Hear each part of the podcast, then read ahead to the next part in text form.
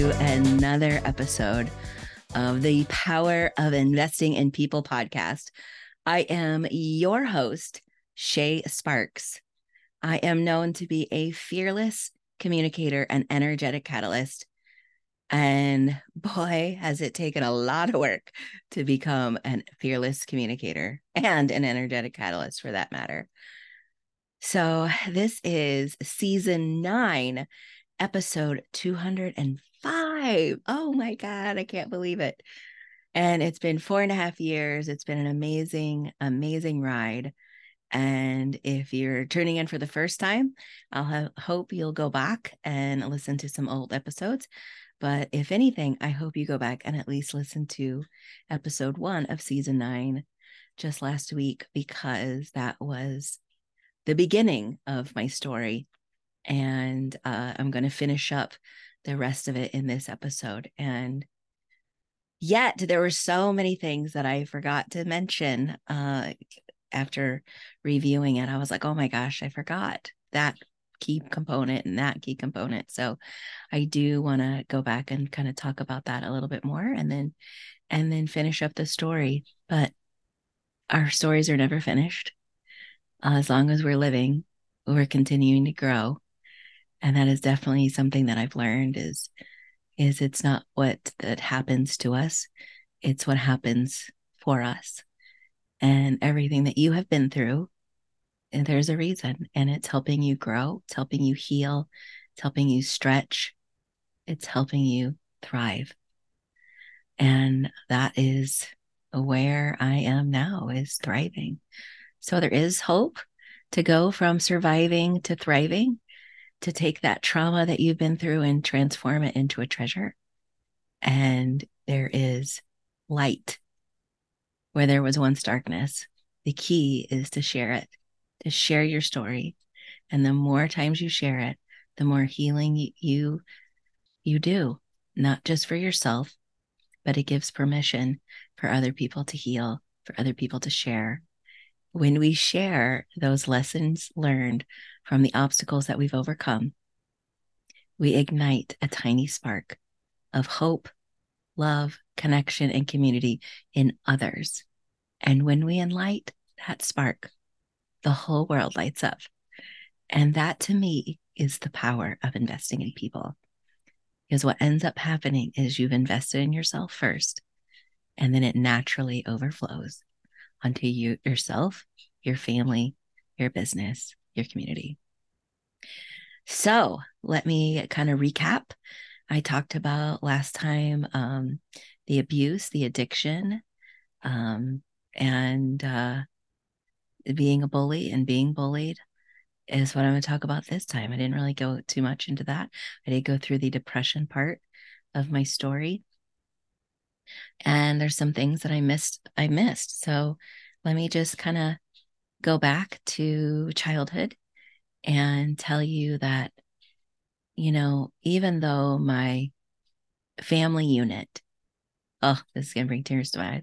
Even though my family unit was not loving or caring or nurturing, it's that they didn't have the tools. They didn't have the skills, and they didn't understand. They were experiencing their own fear. They were experiencing their own hurt, and hurt people because they're hurting, and empowered people empower people, and because they've been empowered. And that's where I'm at today. So know that what I'm going to say about my family is healed. I mean, no ill will to any of them. And we've had the many conversations about it over the years, but it's not about bad mouthing them or saying anything bad about them, because we didn't know. And that's another thing that I had learned through this, is that we only know what we know. And there's a whole lot of things out there that we don't know. And until you ask yourself, what is it that you don't know, that you need to know in order to move forward, you have no idea. It's literally not even something that is taught to think about. It's not even talked about in most circles. What is it that you don't know? It's mostly focusing on what you do know. So with that said, let me take you back to, I was probably about kindergarten age, so five years old or so. And I think it was about that age. So my oldest brother was probably about 12. So he was in the like sixth grade. And him and my other brother were looking through pornography.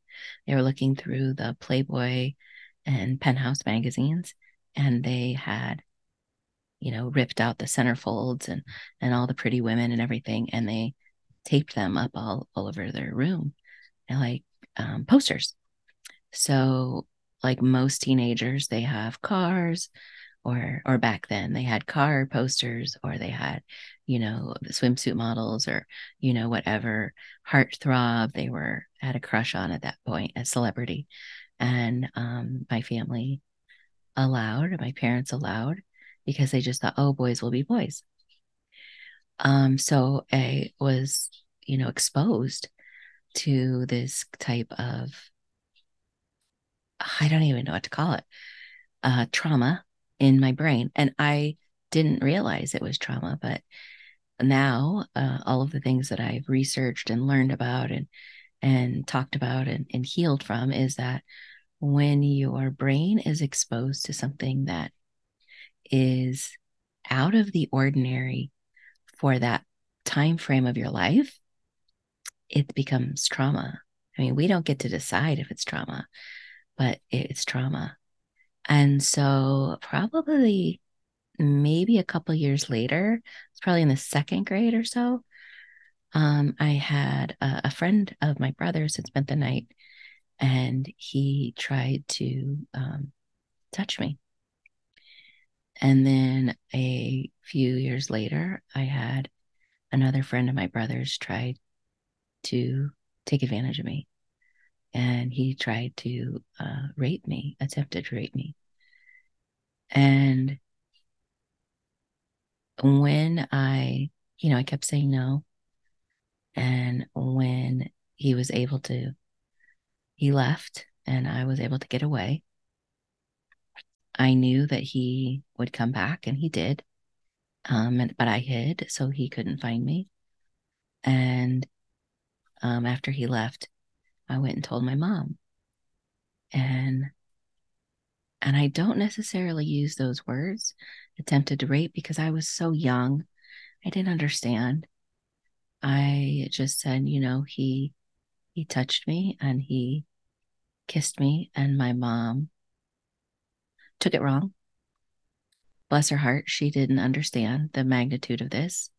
She was like, oh my gosh, you got your first kiss, and started to like kind of laugh about it. And I didn't get it. I didn't understand, because I wasn't feeling like, oh my God, this was my first kiss.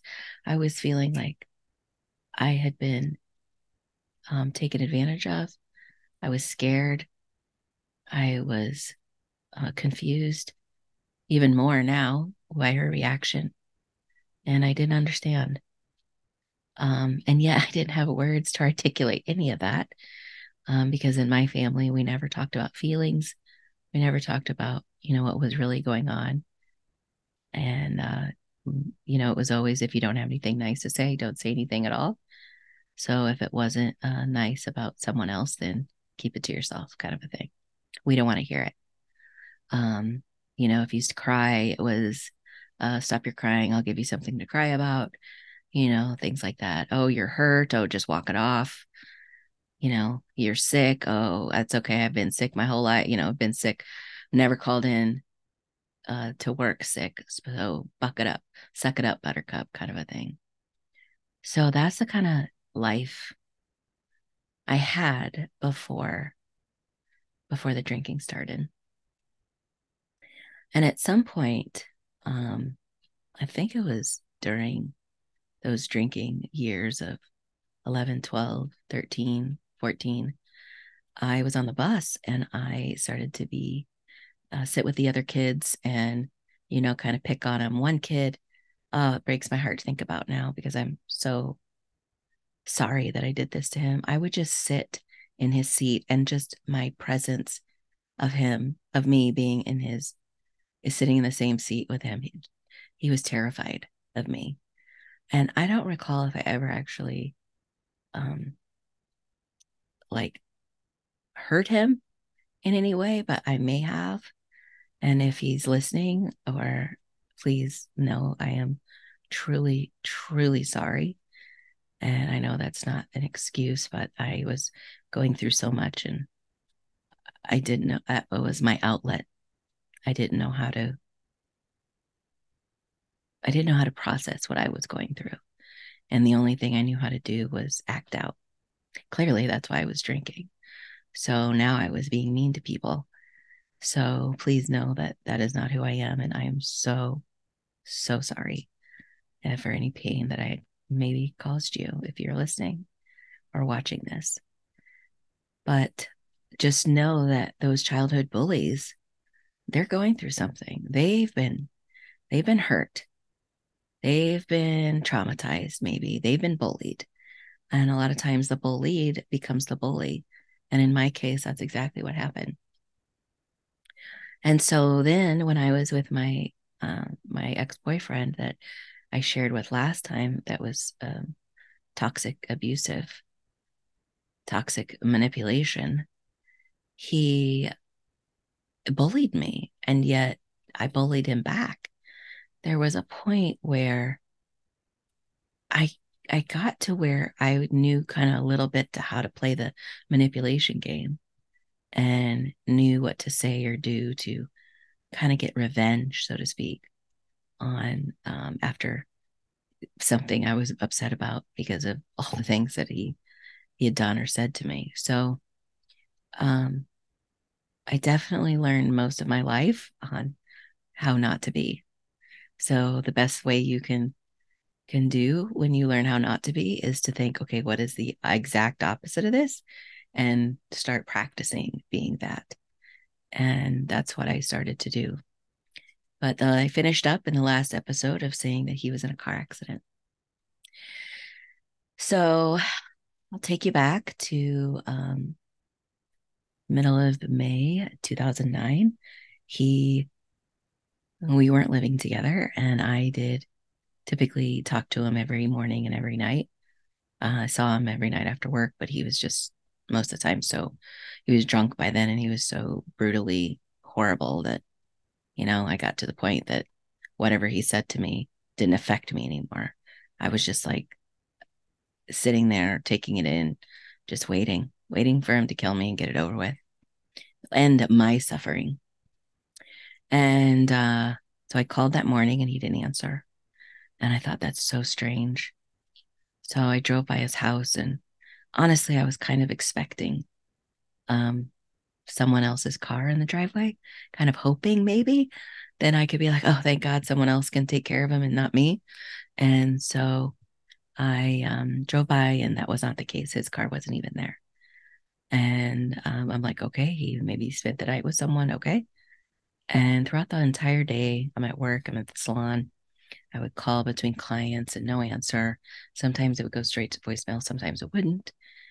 And when I got off work, I went over to his house, and I had a key. So I went through his house, and it looked as if he hadn't been there all day. And so normally there were certain things that he did routinely, and that wasn't the case. So I went across the street to the neighbors who I had never met.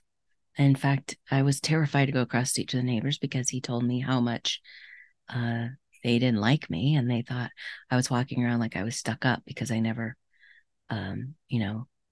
took time to go say hi to them or anything like that. And just all the lies that he would say to me. So here I am now, worried about him, and I walk across the street, and I knock on the door, and I introduce myself, and they're like, oh, of course, we know who you are. And they were so loving and sweet and kind. And I was shocked. And I said, honestly, I don't know where he is. And I don't know if you've seen him. And they said, we haven't seen him all day. And I said, is there anywhere that he hangs out that you know of? And they're like, oh yeah, actually he hangs out at this bar around the corner. And so I go to the bar around the corner. And go in, and there's just one old guy sitting at the bar and the bartender. That's it. There's no one else in there. It's probably maybe around 5 o'clock on a Friday afternoon or Thursday afternoon. And so, or no, Friday afternoon. And so I asked the bartender, I'm like, do you know who this guy is? And he's like, no. And I said, well, this is what he looks like. And he's like, oh, yes, I know exactly who he is. In fact, he was in here last night. And I said, was he? Do you know what time? Was it before midnight or after? And I don't know why I asked that question. And he's like, oh, it was definitely after midnight. And he was so drunk that I refused him service. And I was like, wow, well, he's missing. And the old guy at the bar piped up and was like, well, there's always cops in the parking lot. He probably got a DUI, and they're just letting him sleep it off in the drunk tank at the jail. And I was like, oh, thank you. That kind of helps. So at least I have a lead. So I get in the car and I'm driving back to my house, which is about 35 minutes away. And I called the police station, and they said, no, we don't have him. And never arrested him or anything like that. Didn't tell me anything else. That's all they could tell me. Okay, great. And I call his mom, and I'm like, have you heard from him? She's like, no. She's like, well, I don't know what you're going to do. You're just going to have to file a missing persons report. You'll, meaning me, will have to file a missing persons report. And I'm thinking, you're his mom. I am nothing. I'm just a girlfriend. Like, why do I have to file that? So I'm praying the whole time I'm driving. God, what do I do? Where is he? How do I find him? Things like that. And I get home and again, get that big phone book, the yellow pages, and I open it up. And the first thing it opens to is hospitals. And there was a new hospital in the area that I lived in. And so I called it immediately, and they answered. And I asked, is he here? And she said, he is here. He's in ICU. And I was like, oh my God, ICU. Wow. I wonder what happened. And I said, can you connect me? And she's like, yes, I'll connect you. And so it would connect me to a nurse's station, and a couple of things would happen because this happened several times. Either they would answer the phone, and when I'd ask about him, they would hang up, or they would call, or I would call and ring. And then eventually they would just pick up and hang it back up. Well, what I know now is that it was during shift change. So they never really like to talk or ask about the during shift change. So I calling back. And the same dear woman kept answering the main line of the hospital. And finally, she's like, honey, he is up here. Just come up here and you can see him. And I finally caught her name on that time. I think it was like the fifth or sixth time. And her name was Faith. And I'll tell you, just by thinking about, wow, her name is Faith, it reminded me of my faith. And in that moment to just pray to God and say, lead me, take care of me, guide me through this, carry me through this. And so I call his mom. I get in the car, I call his mom, and I said, he's at the hospital. And she said, call his sister. I call his sister. And she's like, okay, I'll be right there. She said, I'm on the other line with mom. And I was like, why didn't they tell you? Why didn't she tell you? Anyway, so I get to the hospital. I called my business partner and told her, and she's like, well, don't speed. It's starting to rain. I was like, oh my God, that's right. I should be speeding. Stupid me. And I sped up and got to the hospital and got to ICU. And I said, where is he? And they said, he's in the right across from the nurse's station. And I walk in the room and I pull the curtain back and I see him laying there. And he's unconscious and he has all these tubes sticking out everywhere. And there's, you could see blood on his pillow behind his head. And there was just so much. And I gasped. I'm sure I cried. I'm sure I cried out loud and was like, oh my God, what happened? Something like that. and a nurse who I didn't even see in the room comes rushing over to me, and she's like, shh, you cannot be in here. You can't talk, blah, blah, blah. And I'm like, what's happened? He's my fiance. Why didn't anybody call me to tell me? I'm his emergency contact. And she's like, I can't tell you. He's listed as confidential. And I still don't really understand the magnitude of what that means, other than when someone is in a car accident and they don't know the particulars. They don't know if he had hit someone. So they didn't know if I was maybe either someone that was coming to get revenge or who knows. And so, and with the laws of HIPAA, they're not allowed to tell me anything until they really know how to prove who I am. And unfortunately, I don't think there was a way to actually prove who I am in that moment. And so she led me to the hallway, and I just stayed in the hallway and had my hands and, my head in my hands. And I was just crying, and I was in shock, and I was crying, and I was like, oh my God, now what?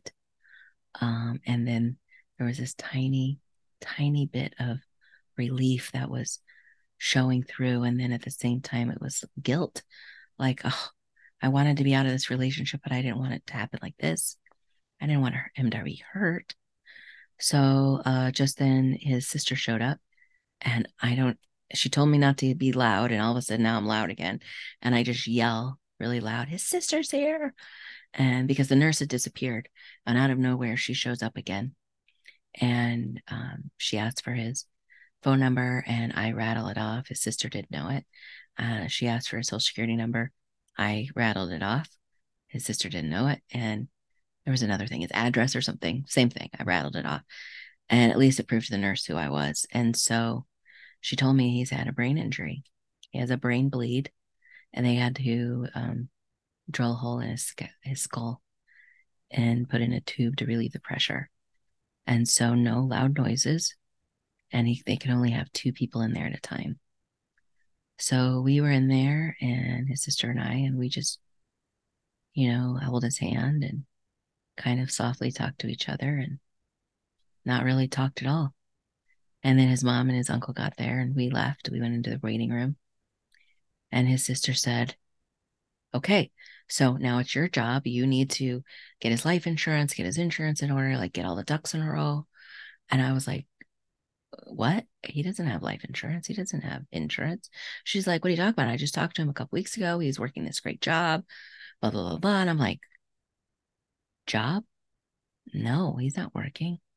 She's like, what do you mean he's not working? I just talked to him. It's like, no, he's not working. She's like, oh, he just told me about this, all these benefits. And I was like, he hasn't worked in a long time. And she's like, how long? And I was like, I think since your brother died. And she's like, so who's taking care of him? Who's paying his rent? I said, me. She goes, oh my God, you're enabling him? And I was like, enabling him? Really? I've been taking care of him because he was suicidal. She was like, he was never suicidal. I said, you didn't hear him. You didn't see him. He didn't attend his own brother's funeral because he couldn't get off the floor from crying so much. I felt like I was on suicide watch for almost a year because every day he talked about it. I said, but you never checked on him. So how would you know? And she's like, so you're enabling him. You enabled him this whole time. And I'm thinking, oh my God, I was saving his life, or so I thought. And then just then his mom and his brother or uncle came out, and his mom had the same conversation with me about the insurance, about the no job, and then, oh, you're enabling him? And I'm like thinking to myself, now I know, yes, I was enabling him. But at the time, that's not how I looked at it. I saw I was helping him. And I think they were hurt. So they were trying to hurt me. Looking back, I'm pretty sure that's what was happening, even though I don't condone what they did. And so just then my business partner showed up, thank God. And it was a comfort for me, but it really put them back in their place to leave me alone.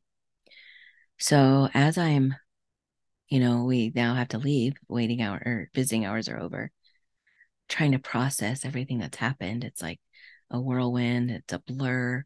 Again, the confusion, so much stuff, so many feelings. And I'm driving home and I'm getting ready to get off on my exit to go back to my house and pass the church that he had hit, which I didn't even know yet. Didn't even know that detail yet, but past the church that I had been going to.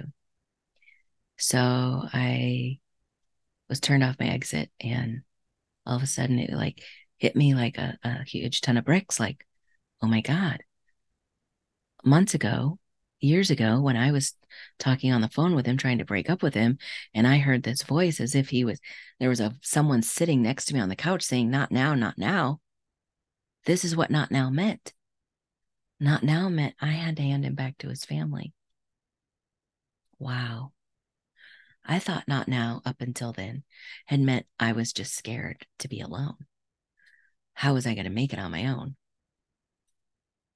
But I didn't know it was for another reason, nor did I even think that it may have been the voice of the Holy Spirit or the voice of God telling me not now, hang on. So the next few days, I was just trying to survive. I just felt like looking back, I was like, well, God was carrying me. There were times where I ran red lights. It was just unbelievable because they weren't giving me an information, and this mom and the sister were holding back information. Like clearly they always did. I didn't really know what happened. So I was just trying to piece it all together. And on Sunday, I found where his car was impounded. And I went and took pictures of it, and they had to cut him out like a sardine can, like with the jaws of life to get him out. And it looked like his car was indented in the driver's side door. And so then on Monday, I went to the police station to get the police report.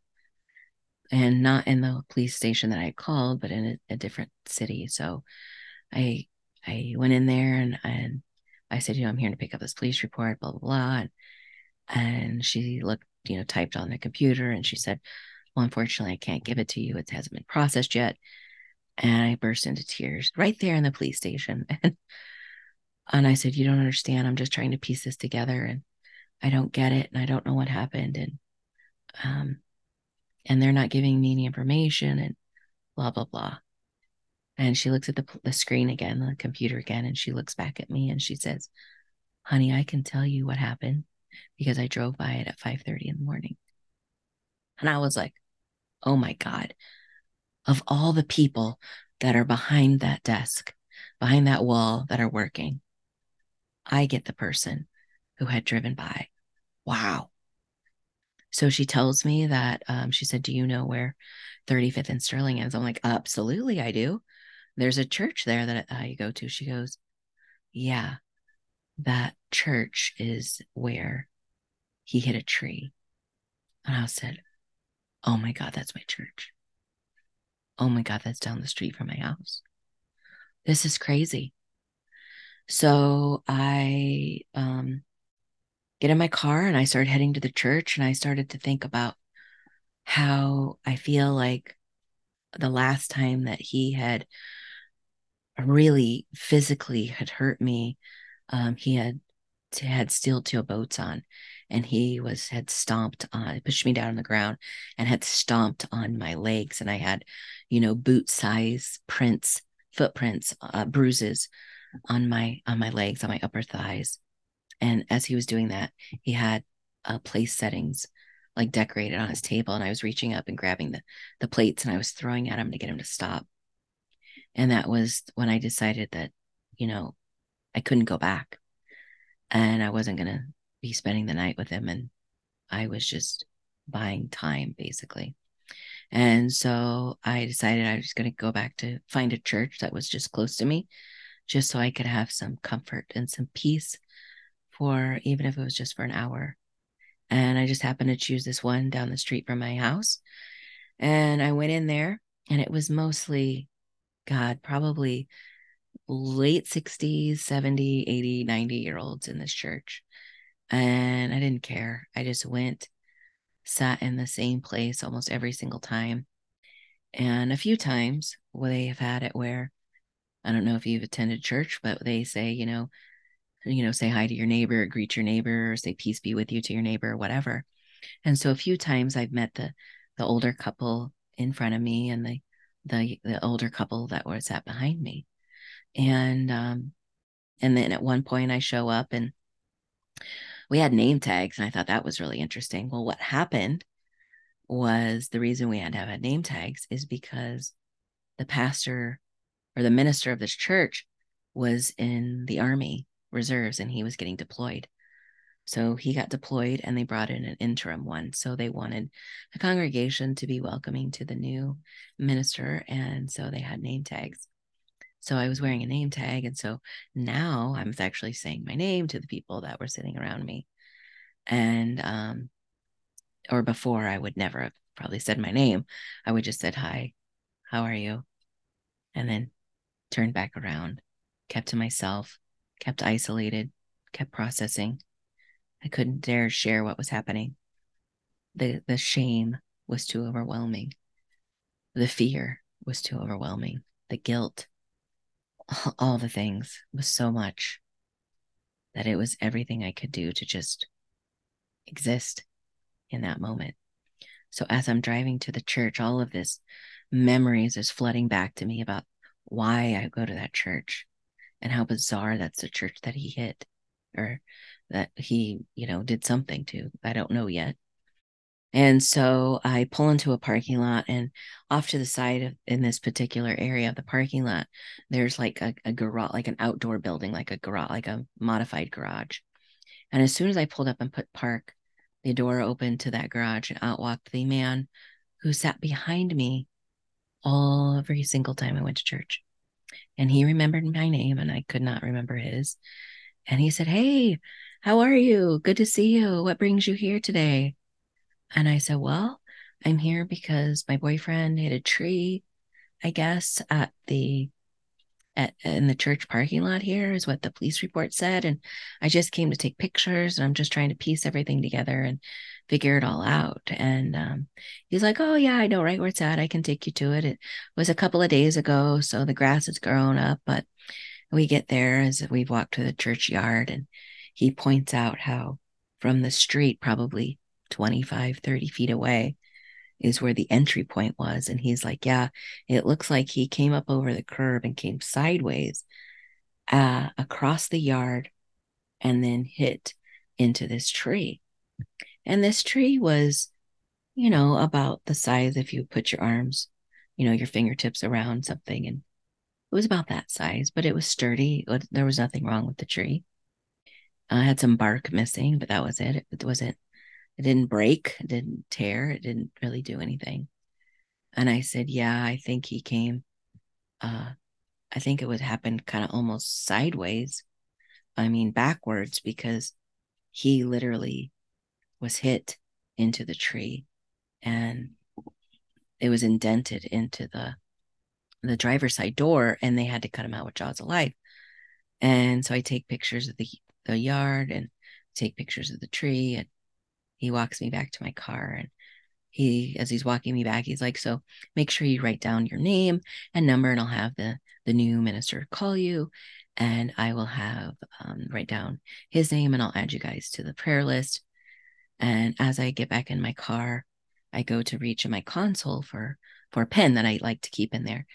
And as I'm reaching into the console, I'm hearing the words, that pen, that pen, that pen, pick that pen, that pen, that pen, that pen. And so I go down and I pick up that pen. And I'm like, okay, well, that pen was in my back seat last week, and I, for some reason, put it in the front seat. And so I found he had something to write on. And so I took that pen and I write down my name and number, and then his name, and say what was wrong. And I hand it to him and out the window. And he says, thank you for this. I'll get right on that. I'll let the minister know. And I'm going to need to know the name of his insurance agent, because we'll have to replace the tree.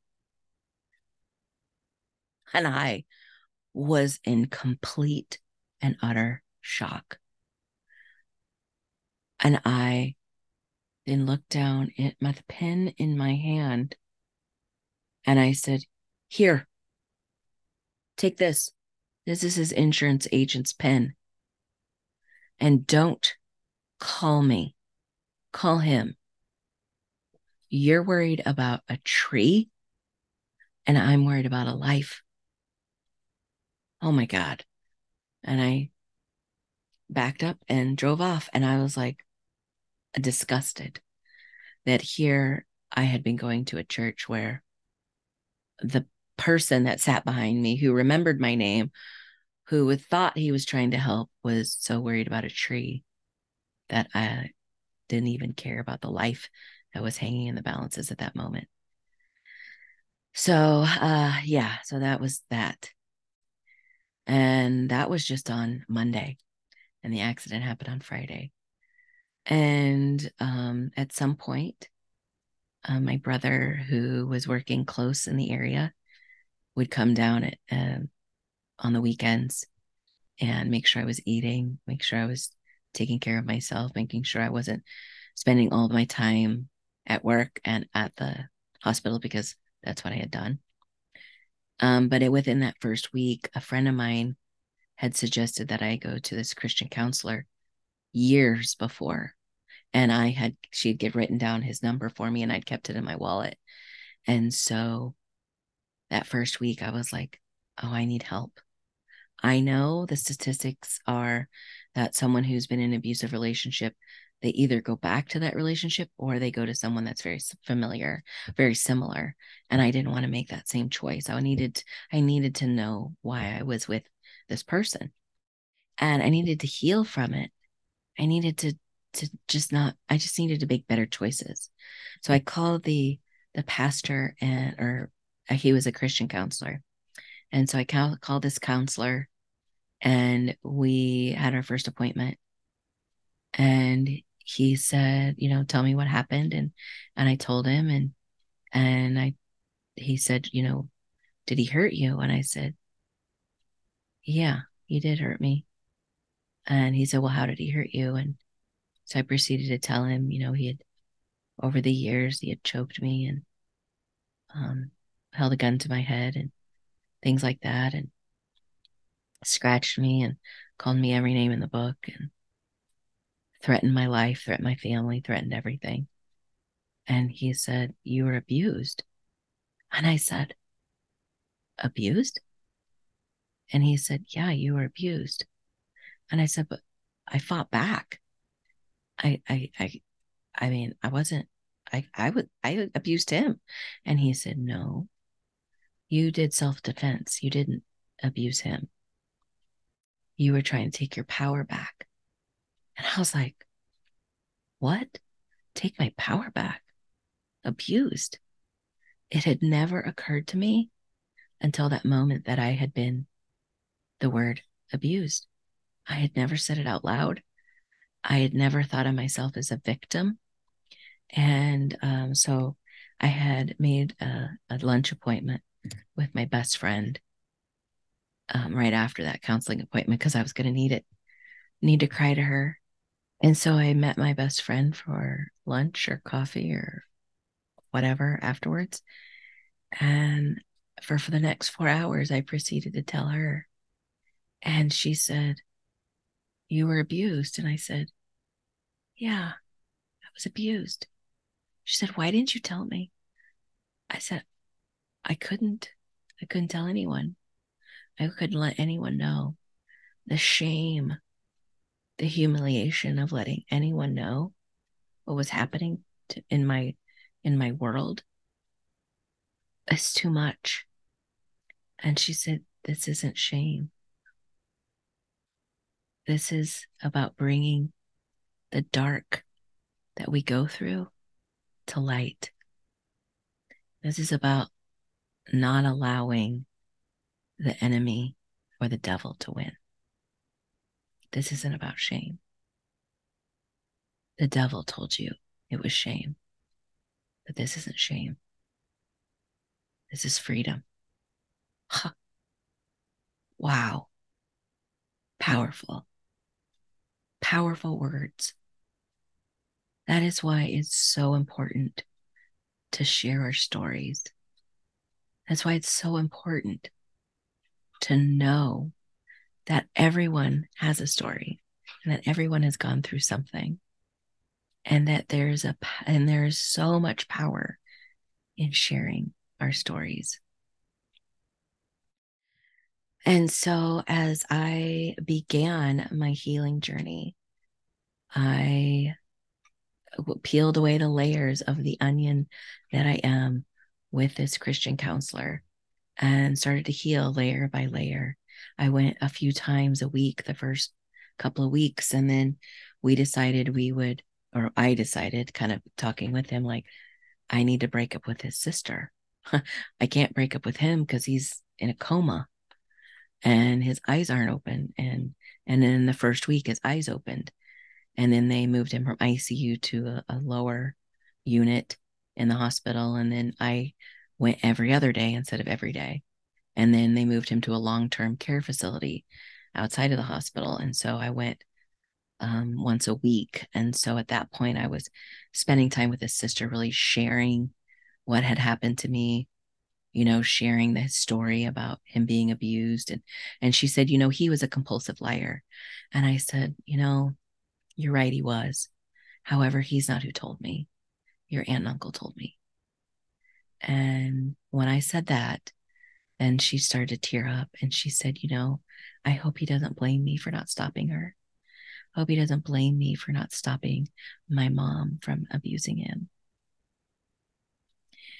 And she got it then. And I said, I can't do this. Like, I'm breaking up with him.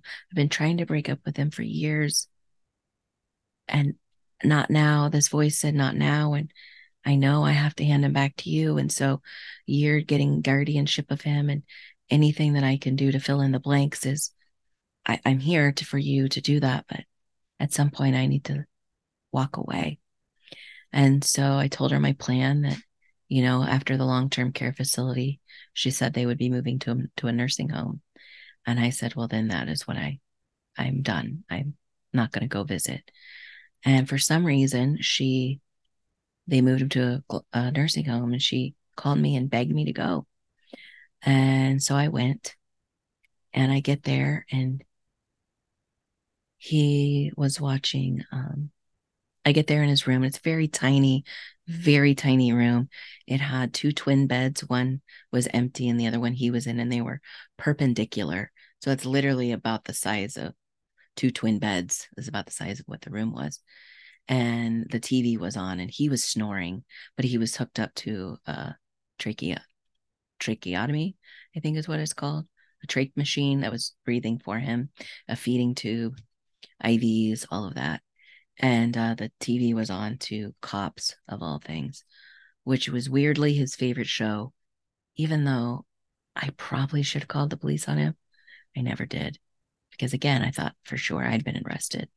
Again, I learned that was another thing that the enemy was trying to get me to not do, was to call to get help. It was trying to isolate me, trying to ruin me, trying to destroy me by not reaching out and telling my story or asking for help, asking for support. So I'm just staring at the TV for a while, and all of a sudden he stops snoring, and I look over at him, and at this point he had opened his eyes after the first week. And his sister had warned me that, or I shouldn't say warned, let me know that he was able to communicate by blinking his eyes. And so I look at him, and he's looking dead at me. And if you've ever heard someone say, well, they've been through some sort of brain injury or something like that, that, you know, they're alive, but the person that lives in there is gone. And that's what his eyes told me, that the person that lived in there was gone. And so he's looking at me in the eyes, and I said, can you hear me? Blink your eyes. And he blinks his eyes a whole lot. And I said, do you know who I am? And he just stared at me blankly. And I started to tear up, and I asked the same questions, and I got the same results. And I just stared at him for a while. And then I said, goodbye. And I turned and I walked out. And I'll never forget, I'm walking through the nursing home, and I'm crying and just feeling this very weird place of, he didn't know who I was. He didn't know who I was. He didn't know who I was. And then I open the door to exit the nursing home, and the sun is shining, and it hits me in the face. And it's like, almost like a God wink or a God nudge saying, he doesn't know me. I'm free. And I was extremely overwhelmed with both relief and grief at the same time, because even though that there were horrible, horrible times, the highs were just as high as the lows were just as low. So he was ultimately also my best friend. So of course there was grief in that as well. And and so jump ahead, about 2 years later, his mom reached out to me and said that, he does remember his life and that he does ask about me, and that he recognizes people, and that he pushes himself around with a wheelchair. And that was all she really had to say. I don't still know, other than maybe she had some guilt why she reached out to me for some reason, but I just didn't really say much to her. So we just kind of let it go like that. And then many years later, I was friends with the dad's side of the family. So he had a mom that raised him, but his dad, he had a dad's side of the family and the mom's side of the family, like we all do, right? But his mom and dad were not together. So his dad was married and had an affair with his mom. His mom had a boyfriend who was married, but she continued to have this boyfriend, and she got mad at the boyfriend, and she cheated on the boyfriend with his dad. I need a chart to be able to really explain this because it's so profound. But his dad's side of the family was very affluent, well-educated, well-to-do, well-off. And his mom's side of the family was not educated. In fact, one of the brother who passed away, he was on drugs, unfortunately. And he also has a twin brother who was in and out of drugs as well. And I believe probably an alcoholic as well, just like my ex was. And so then they weren't as educated. And his sister, she had a great job, and I don't think she had any challenges, we'll put it that way. But definitely completely different types of family. And so I knew everyone on both sides of the family. And his half-brother and sister-in-law lived in Houston, and I would go to Houston for work and speaking events and things like that. And so on occasion when I'd be in the area, I'd call them, and I'd either meet them for lunch or stay a night with them or something. And this particular visit, I decided I stayed a night with him. And I hadn't seen his brother in probably 10 plus years at this point, or maybe even longer, 15 maybe. And he's like, well, how is he? And I said, I have no idea. I have no contact with family. I don't, that side of the family, I don't know. I said, but I have been thinking about reaching out and to his ex-wife on Facebook. And he goes, ex-wife? He was married? I said, yeah, he was not rational or logical. And he had a double life. He was living with me and had married someone else and had two children with her. And he goes, oh my God, it runs in the family. Ugh. Which unfortunately happens, right? I mean, we have generational traumas. We have generational curses that we experience. And so he was just a product of his environment, unfortunately. And that's why it's really important to understand that our childhood experiences shape our adult decisions. That's why it's so important to heal from our childhood so that we can heal, grow, and then thrive and make better, more informed decisions rather than coming from a place of wounded and traumatized from childhood. And so I said to him, I said, you know, I'm thinking about reaching out to her. And if I do, can I connect you guys? He goes, oh, I would love that.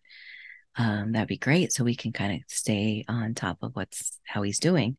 And so I get back to where I lived and I told him, I'm like, hey, all right, get back to Kansas City. And I reached out to his ex-wife on Facebook.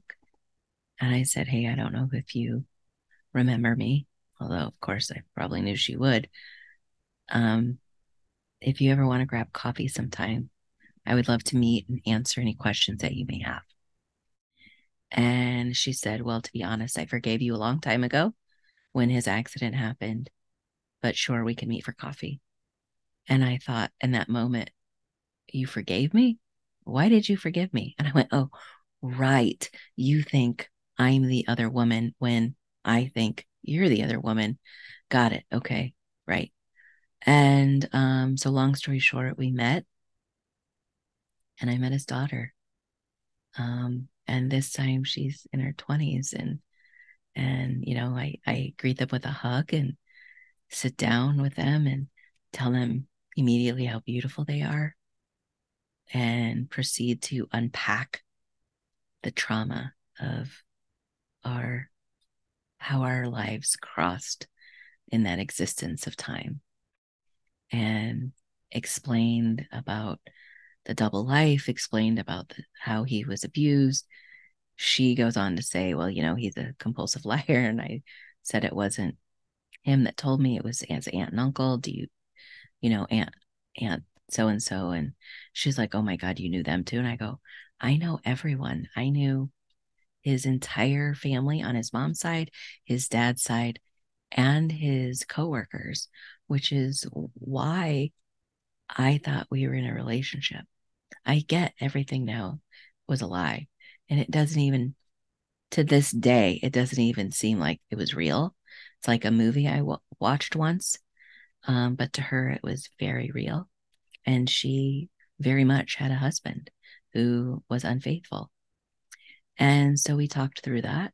And I said, you know, I've done a lot of healing and researching on trauma and the brain and just so many things. And if I could be of a resource to you, I know I probably can't coach you or help you in any way, shape, or form, but I am connected to all these coaches that might be able to help you. And so she, you know, thanked me for that. And I said, but really I'm here because I'd like to connect you with the dad side of the family. And again, she was like, you know, the dad side of the family? And I'm like, oh yes, we're great friends. And so I connected his daughter with her uncle and aunt on that side of the family. And the sister-in-law, my ex-sister-in-law is what we call each other.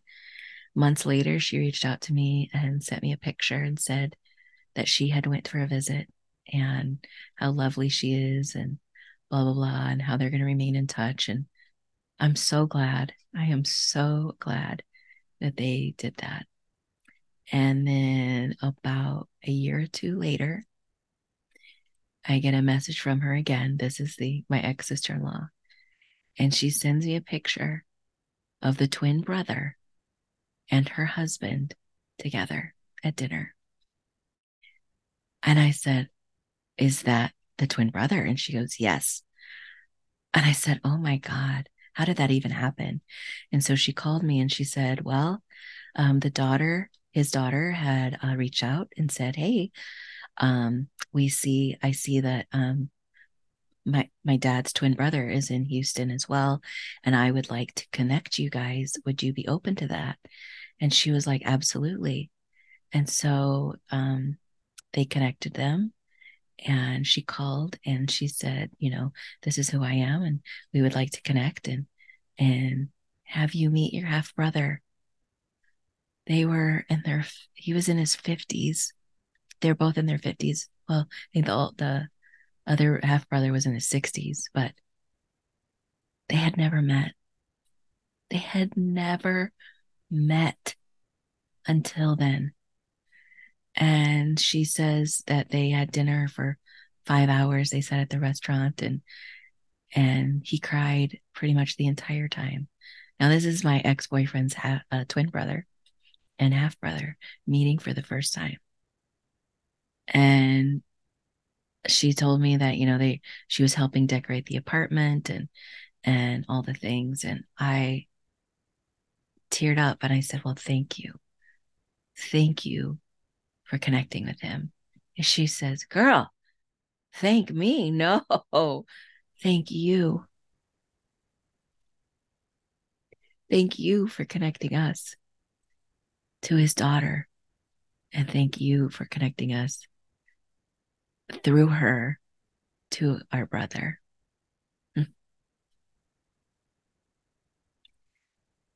Why is that important? Part of the story? Because remember, I was on the couch trying to break up with him so many years ago, I heard this voice saying, not now, not now. And many years later, when I'm driving home from the hospital and I had this huge epiphany of not now meant I had to hand him back to his family. Literally, I handed the family back together because I healed. And none of that would have been possible had I not healed. None of that would have been possible if I didn't let go of the shame, let go of the guilt, let go of the humiliation, and realizing that I was just a participant in the craziness that was happening for me, not to me. It was happening for me. And so now, this is what I do. I help others find their voice, get their voice back. I wrote a book. My first book is called How to Get Your Voice Back. And it's for that reason, is to rebuild. You know, when negativity takes us down, that starts with that inner negative voice. And a lot of times that's not our voice. It might be our parents' voice that we picked up, or a bully at school that we've been listening to all these years, or, you know, someone else saying something mean to us, or that bully, and we've held on to it as truth all these years. And so I had to do some major, major work in this world of rewriting my brain, rewriting those tapes that would play over and over again. And again, I know if I can do this, so can you. So now I coach. I am a certified fearless living coach and trainer. I am also an NLP coach. I am also a PQ coach, which is positive intelligence. It's a mental fitness. So many different things and I also do Reiki, which is energy healing. I've done all of this because it helped me and I got trained in it so I could then help others. Because again, I know that if I can experience all the muck and the yuck that I have been through in 48 years of life, then I know that you have a chance to heal. And there is a chance for you to grow. And there is more than just surviving in this world. There is surviving. So you can take your trauma and turn it into a treasure, because your family might need that treasure, or your ex's family might need that treasure, or the world just might need to know the lessons that you've learned from the obstacles that you've overcome. So thank you for being here. Thank you for listening. Thank you for watching. Please feel free to subscribe to YouTube as well. I know I always talk about Apple Podcasts, but feel free to subscribe on YouTube. You can find me at Shā Sparks. and you watch the video over there. You can go to ShāSparksPodcast.com. You can leave me a message. You can go to my website at ShāSparks.com, and you can connect with me on all social media. Or if you know that you are ready to heal, you are ready to grow, you're ready to thrive, I have a coaching link, and we can set up a coaching call with you and get you on the path to a better version, to your best version of you. So believe me, if I can do this, so can you. And until next time, let's get fired up.